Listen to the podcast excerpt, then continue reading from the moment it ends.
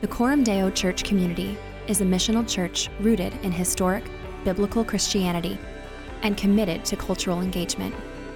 We hope the message you're about to hear spurs you to deeper reflection on the gospel of Jesus Christ. Thanks for listening. This morning's scripture reading is from Psalm 41. Psalm 41. Blessed is the one who considers the poor. In the day of trouble, the Lord delivers him. The Lord protects him and keeps him alive. He is called blessed in the land. You do not give him up to the will of his enemies. The Lord sustains him on his sick bed. In his illness, you restore him to full health. As for me, I said, O Lord, be gracious to me, heal me, for I have sinned against you. My enemies say of me in malice, When will he die and his name perish? And when one comes to see me, he utters empty words while his heart gathers iniquity. When he goes out, he tells it abroad. All who hate me whisper together about me.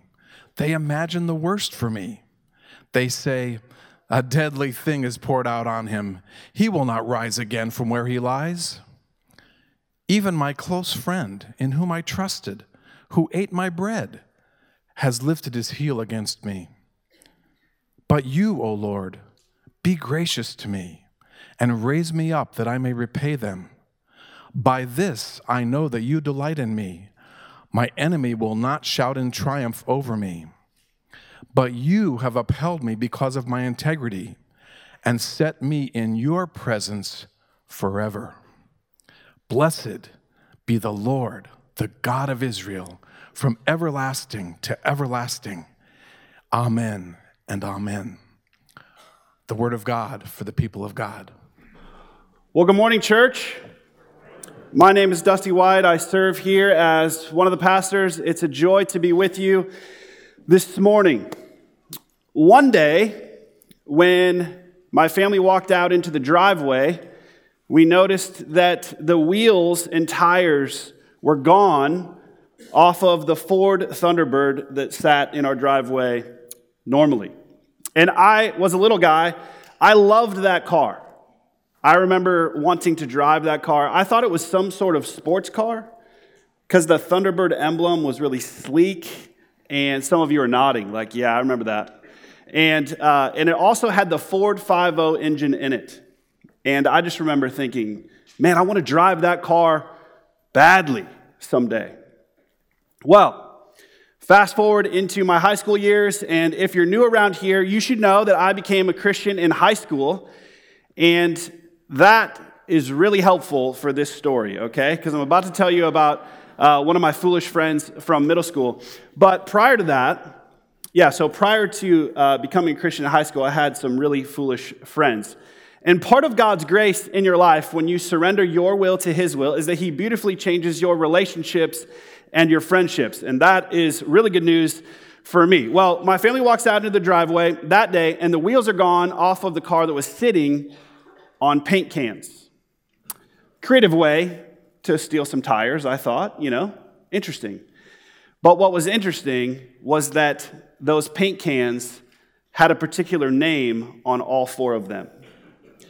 And that name traced directly back to one of my foolish friends' family in middle school. So, not only are the wheels and tires gone, so there's that feeling, you know, but now there's this feeling of betrayal that sets in. My dad, who wasn't the nicest guy when bad stuff like this happened, got real quiet and that knowledge had registered like a tractor beam off of those paint cans, and he, you could just see the wheels spinning. So, we got the car jack, we swapped out the paint cans for blocks of wood, and still being really, really quiet, my dad says, Let's go. So, I knew exactly where we were going. We showed up to the kid's house, we got out, my dad had grabbed all four paint cans, which to me seemed strong, And we walked up the driveway, and he and another teenager, I am not making this up, are putting the wheels and tires onto another car in real time. they had two on. I remember this vividly. So, my dad has these paint cans, and he says, You left these at our house. I just remember it being really, really quiet. They took the other two wheels off.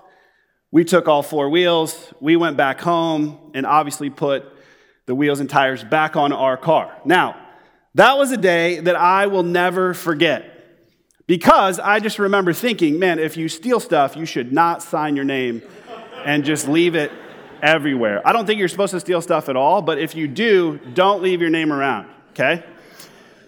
But more importantly, I just remember a sense of betrayal that day. I had already distanced myself from this kid a while back. I knew he was bad news. The wheels were one thing, but the betrayal put a pit in my stomach. And my whole family was affected that day. Now, that is a pretty crazy story and pretty funny to us now when we tell it. But what about you? Have you ever been betrayed?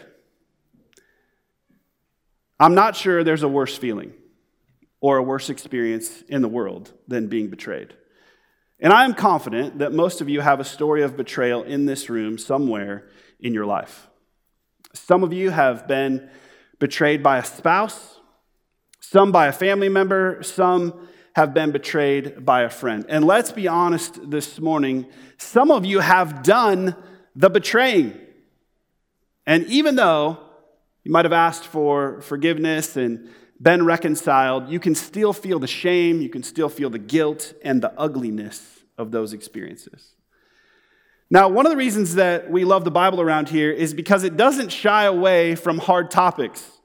It actually talks about real things, hard things, sad things, things like betrayal. In fact, that's what Psalm 41 is all about. Psalm 41 shows us how to have a gospel reflex to betrayal. Psalm 41 shows us how to have a gospel reflex to betrayal. So turn there with me if you, will, if you haven't already. Whether it's past, present, or future betrayal, Psalm 41 is here to guide us. And here's where we're headed today. When you are betrayed, look in, look up, and look forward. Real simple. When you are betrayed, look in, look up, and look forward. So, page 438, if you're using the Bible under your chair. First of all, when you are betrayed, look in. Psalm 41, verse 4. As for me, I said, O Lord, be gracious to me, heal me, for I have sinned against you.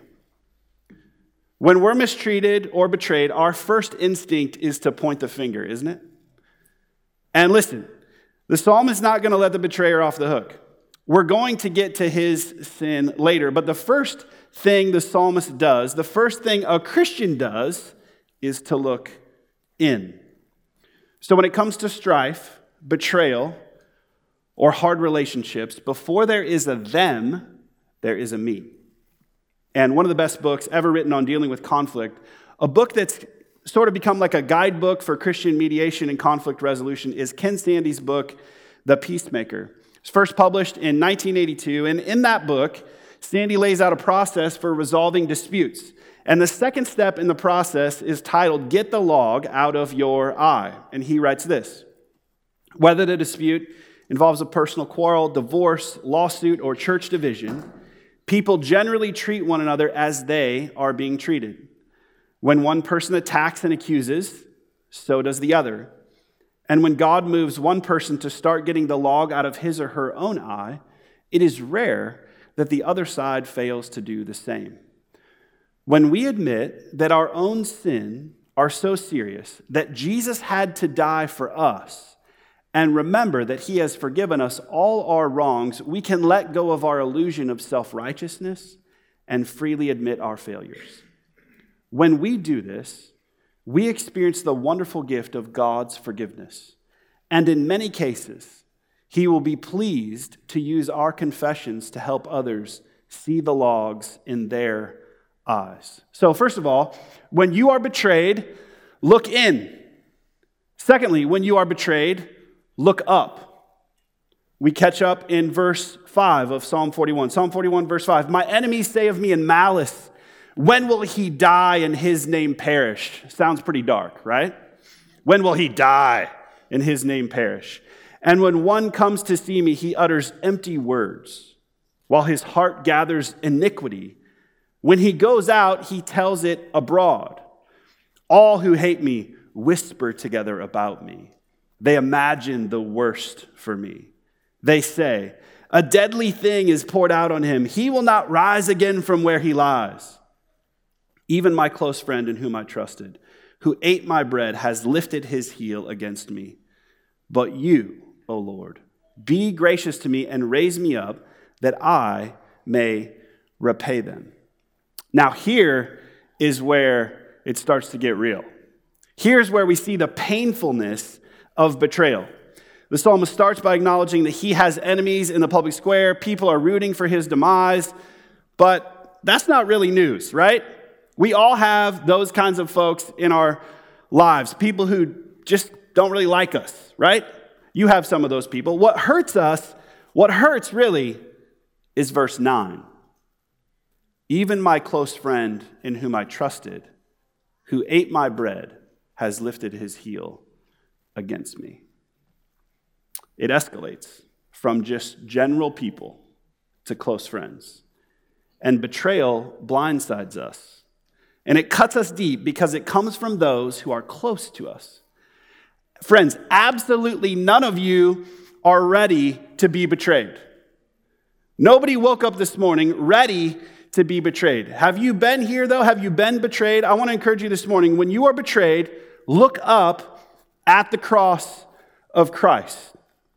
Look at verse 9 again. Even my close friend in whom I trusted, who ate my bread, has lifted his heel against me. What scene does that remind you of?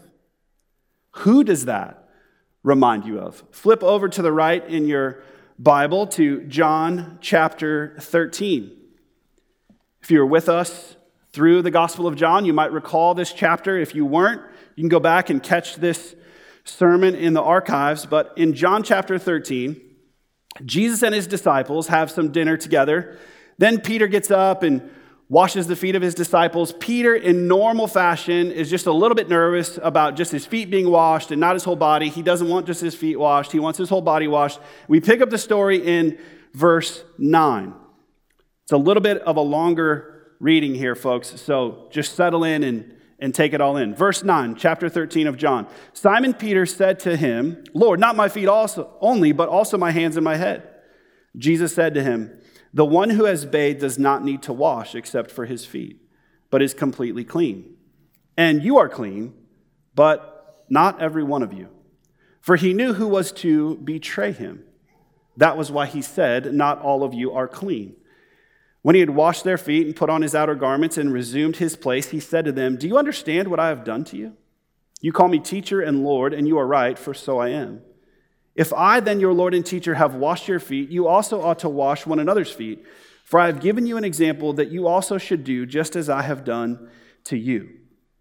Truly, truly, I say to you, a servant is not greater than his master, nor is a messenger greater than the one who sent him. If you know these things, blessed are you if you do them. I'm not speaking of all of you, I know whom I have chosen. But the scripture will be fulfilled He who ate my bread has lifted his heel against me. Verse 19 I'm telling you this now, before it takes place, that when it does take place, you may believe that I am He. Truly, truly, I say to you, whoever receives the one I send receives me, and whoever receives me receives the one who sent me. Verse 21 After saying these things, Jesus was troubled in his spirit and testified, Truly, truly, I say to you, one of you will betray me. The disciples looked at one another, uncertain of whom he spoke. One of his disciples, whom Jesus loved, was reclining at table at Jesus' side. So Simon Peter motioned to him to ask Jesus of whom he was speaking. So that disciple, leaning back against Jesus, said to him, Lord, who is it? Jesus answered, It is he to whom I will give this morsel of bread when I have dipped it. So when he had dipped the morsel, he gave it to Judas, the son of Simon Iscariot. Then, after he had taken the morsel, Satan entered into him. Jesus said to him, What you are going to do, do quickly. Now, no one at the table knew why he had said this to him. Some thought that because Judas had the money bag, Jesus was telling him, Buy what we need for the feast, or that he should give something to the poor. So, after receiving the morsel of bread, he immediately went out, and it was night. Even in John 13, the story ends with darkness, and it feels like darkness when you've been betrayed, doesn't it? Psalm 41, ate my bread, lifted his heel against me. John 13, it was just before the Passover feast. The evening meal had been served, and the devil had prompted, Judas to betray Jesus. Jesus then swings into humble, service oriented action, washing feet. Whose feet did Jesus wash? The chronology in the Gospels suggests that Judas was still present and that Jesus knew Judas was about to betray him. Betrayal always blindsides me, it always blindsides you, but imagine if you had in your hands the ankles of the man who was about to betray you, not just a little bit, but betray you to murderers, what would you do? Jesus chooses to mercifully display his love, gives Judas an opportunity to repent, and he feeds him. Friends, Jesus knows betrayal.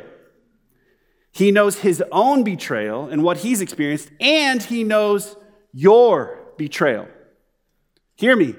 Jesus knows the betrayal from your parents. Jesus knows the betrayal from your siblings, your friends. Your Savior has eaten with someone in one moment, and the next moment has been betrayed. This has happened to me. This has happened to you, hasn't it? People have come over for a meal with my family and it seems so great. And the next moment, they're gone, blasting me out there. This has happened to many of you.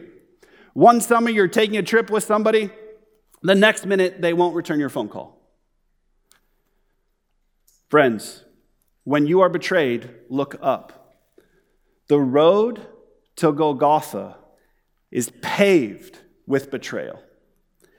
Before we ever get across, before we ever get to the cross, we see and we feel the relational turmoil of betrayal. And friends, in Psalm 41, Jesus is all over Psalm 41. Look at verse 5 with me. My enemies say of me in malice, When will he die and his name perish? Friends, his name can't perish. Our hope in betrayal and in all of life is in the name of Christ. In fact, eternal life is the opposite of perishing. My enemies say of me in malice, when will he die and his name perish? His name can't perish. Verse 8, they say, a deadly thing is poured out on him. He will not rise again from where he lies. Well, Christ died and rose three days later, conquering sin, Satan, and death. So here in verse 8, the betrayer doesn't win, Christ has won. So when betrayal blindsides us, when betrayal blindsides us, remember to look up. Look up to a God who is from everlasting to everlasting. Look up to a Savior who knows what it's like to be betrayed. Look up to the Holy Spirit who can steady us and strengthen us. Friends, let's look up. Third, when you are betrayed, look forward. Verse 11 By this I know that you delight in me. My enemy will not shout in triumph over me. Notice the future tense of verse 11. They will not. The way forward is recognizing that relationship with God can change everything. What do we need most? When we've been betrayed? We need to remember that God delights in his children. We need to remember that God delights in his children. So we can trade in your desires for revenge for the delight of God. You can trade in your desire for revenge for the delight of God. That is not wimpy, that's maturity.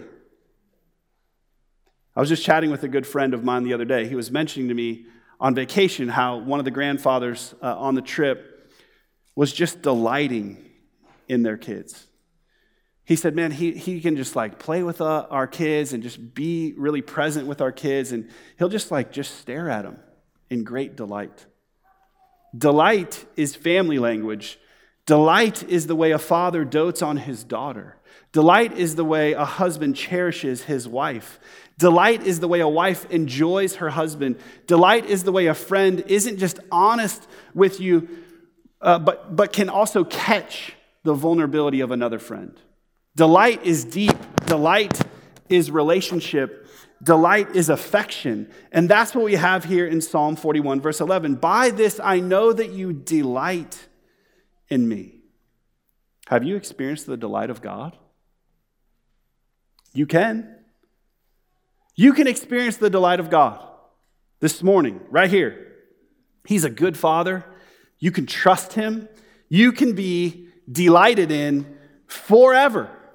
That's crazy. That's crazy good news. After being honest about betrayal, the psalmist draws on the delighting, pleasing love of God. God will not allow the enemies to triumph.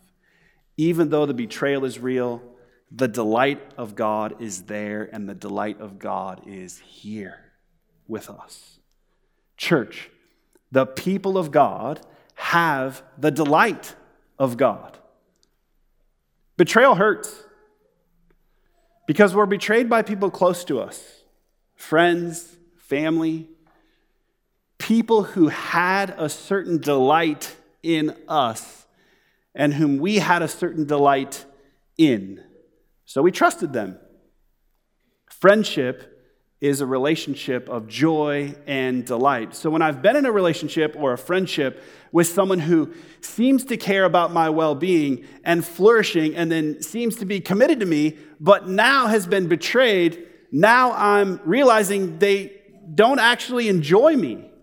Maybe they were just using me or something other than mutual delight had to be taking place. And the crumbling of that delight or affection or friendship, that's what's so disorienting about betrayal, isn't it? Listen to me though. Church, when that crumbling happens, we can draw on the fact that God's love never crumbles for his children. Betrayal hurts, it's real, it's so disorienting. I hope you never have to experience it. But God's delight is ridiculously healing and reorienting.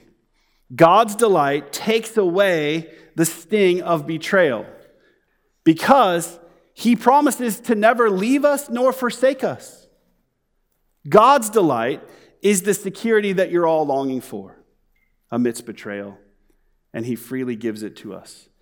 His delight grounds us, his delight heals us and really experiencing God's delight in you can set you free from bitterness, anger, despair, hopelessness. Friends, everything else comes up short. Everything else comes up short. The delight of God is what we need when we're in the disorienting relational matrix of betrayal.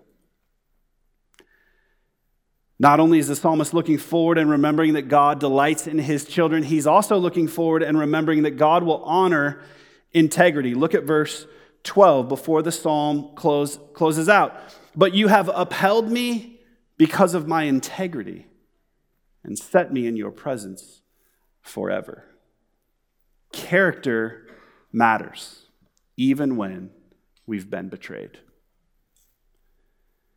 You cannot control what whispers or words are said out there in the public square when someone has betrayed you, but you can walk in the power of the Holy Spirit. So if you're a Christian, you can have self control amidst betrayal. If you're a Christian, you don't need to rise up with a defensive posture, which I'm really prone to do. I don't know, maybe I'm alone in the defensiveness, but I tend to just have this defensive posture right away. Maybe you can relate to that. You don't have to rise up with a defensive posture. If you're a Christian, you can have the courage to eat with your enemies like Jesus did and be secure in your identity at the same time. Your identity doesn't have to be living in the wake of betrayal, nor is it making sure that all of the relational harmony exists. Okay, if you're an Enneagram 9, I'm sorry, but that's not your job. You don't have to do that. Your identity is in Christ, and He delights in you, and He upholds you if you live with integrity. Now, here's what's complex. You realize, right, that this gospel reflex to betrayal is totally the opposite of how our culture operates. The world's way is man, if somebody attacks you, attack them right back, right? Or if somebody betrays you, don't get mad, get even. And I think more than ever in our culture, we're full of hostility and revenge out there. And according to Psalm 41, the people of God can have a way different approach, a way different reflex to betrayal. So when we respond in light of the gospel, friends, we're showing what are we showing? We're showing that our hope is somewhere else. We're showing that our hope is in someone else, that our love is somewhere else, and that our identity is somewhere else. Now, listen betrayal is terrible. I hope you never have to experience. It's one of the worst things we can possibly go through. But if it does happen, or when it does happen, the gospel is good news even then. And because of his grace, we too can walk with integrity in the midst of betrayal. So, first of all, when we're betrayed, look in. What do I need to own? What do I need to repent of in this relational discord? Secondly, look up knowing that Jesus was betrayed by Judas and everyone else along the way. And we can recall that our Savior gets it. And because of his grace, we too can walk with integrity in the midst of betrayal. And third, we look forward, remembering that God delights in his children, so we can stomach some earthly betrayal along the way while we still walk in the delight of God with integrity. We have to ask even though this betrayal bites, even though this stings, what is the Lord requiring of me right now? What is God asking of me? A good friend of mine texted me on Thursday and he said, uh, Hey, can you chat real quick? Which, from this particular friend, really just means uh, something just happened and I need to talk about it. You get these kinds of texts, right? From your friends. So uh, I jumped on the phone with him about an hour later. He runs a business and had to fire a good friend this week, that morning. Turns out his friend had been lying and cheating, and it had just caught up to him. And he couldn't hide it anymore. My friend had to fire, my friend had to fire his friend. And he said to me on the phone, he said these weird these words. It feels so weird. It's so disorienting. It feels like he was betraying me the whole time. This was Thursday. And I said, "Hey, do you have a Bible handy?" and he did. I could hear him flipping through the pages really quickly because he had already had the Bible out that morning. It was a disorienting morning for him, and so he was searching the scriptures for comfort already. I said, "Hey, turn to Psalm 41." And we read it together. And he sighed a little bit, and we turned to John 13 for a bit. And he sighed again, but this time with some relief. His circumstances did not change. He still had to fire his friend. He still needs to fill that position also. But the psalm spoke for him. Jesus with Judas helped, and it spoke for him. He still has to stomach the betrayal, he still is in that circumstance.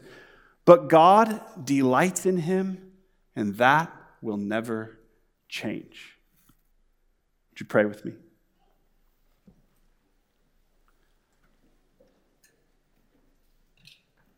Lord, we We're here this morning. None of us rolled out of bed excited to talk about betrayal. But we're here opening up the scriptures and seeing it, knowing that betrayal is the worst. We're feeling certain stuff, we're feeling, feeling certain uh, matrices of betrayal that we've been through. And I just want to ask that right now in this moment that you would minister to your people. And would you give us a gospel reflex to it? Pray for those who are in the midst of betrayal right now, trying to make sense of it. Would you help them, Lord? Would you be near to them, even now, through the scriptures and through this gathering? And Lord, we pray for those in this room who have or are doing the betraying right now. Would you bring them to sincere repentance, especially before they even take communion here? And one of the things we ask is that you would use the people in this room with the relationships represented here, with the relationships represented in these families, with the relationships represented in this city, to bring about change. Would you make us, the people of Coram Church, a church full of people who can look in and up at the cross and forward with courage instead of revenge, hostility, and pointing the finger? we realize, Lord, that we are in need of your help, as Bob reminded us at the very beginning of this service. We're dependent and needy, even as we consider betrayal. So, Lord, we're grateful for the scriptures. We're grateful that they speak for us and that they're real and honest. Be near to us. In your name, amen.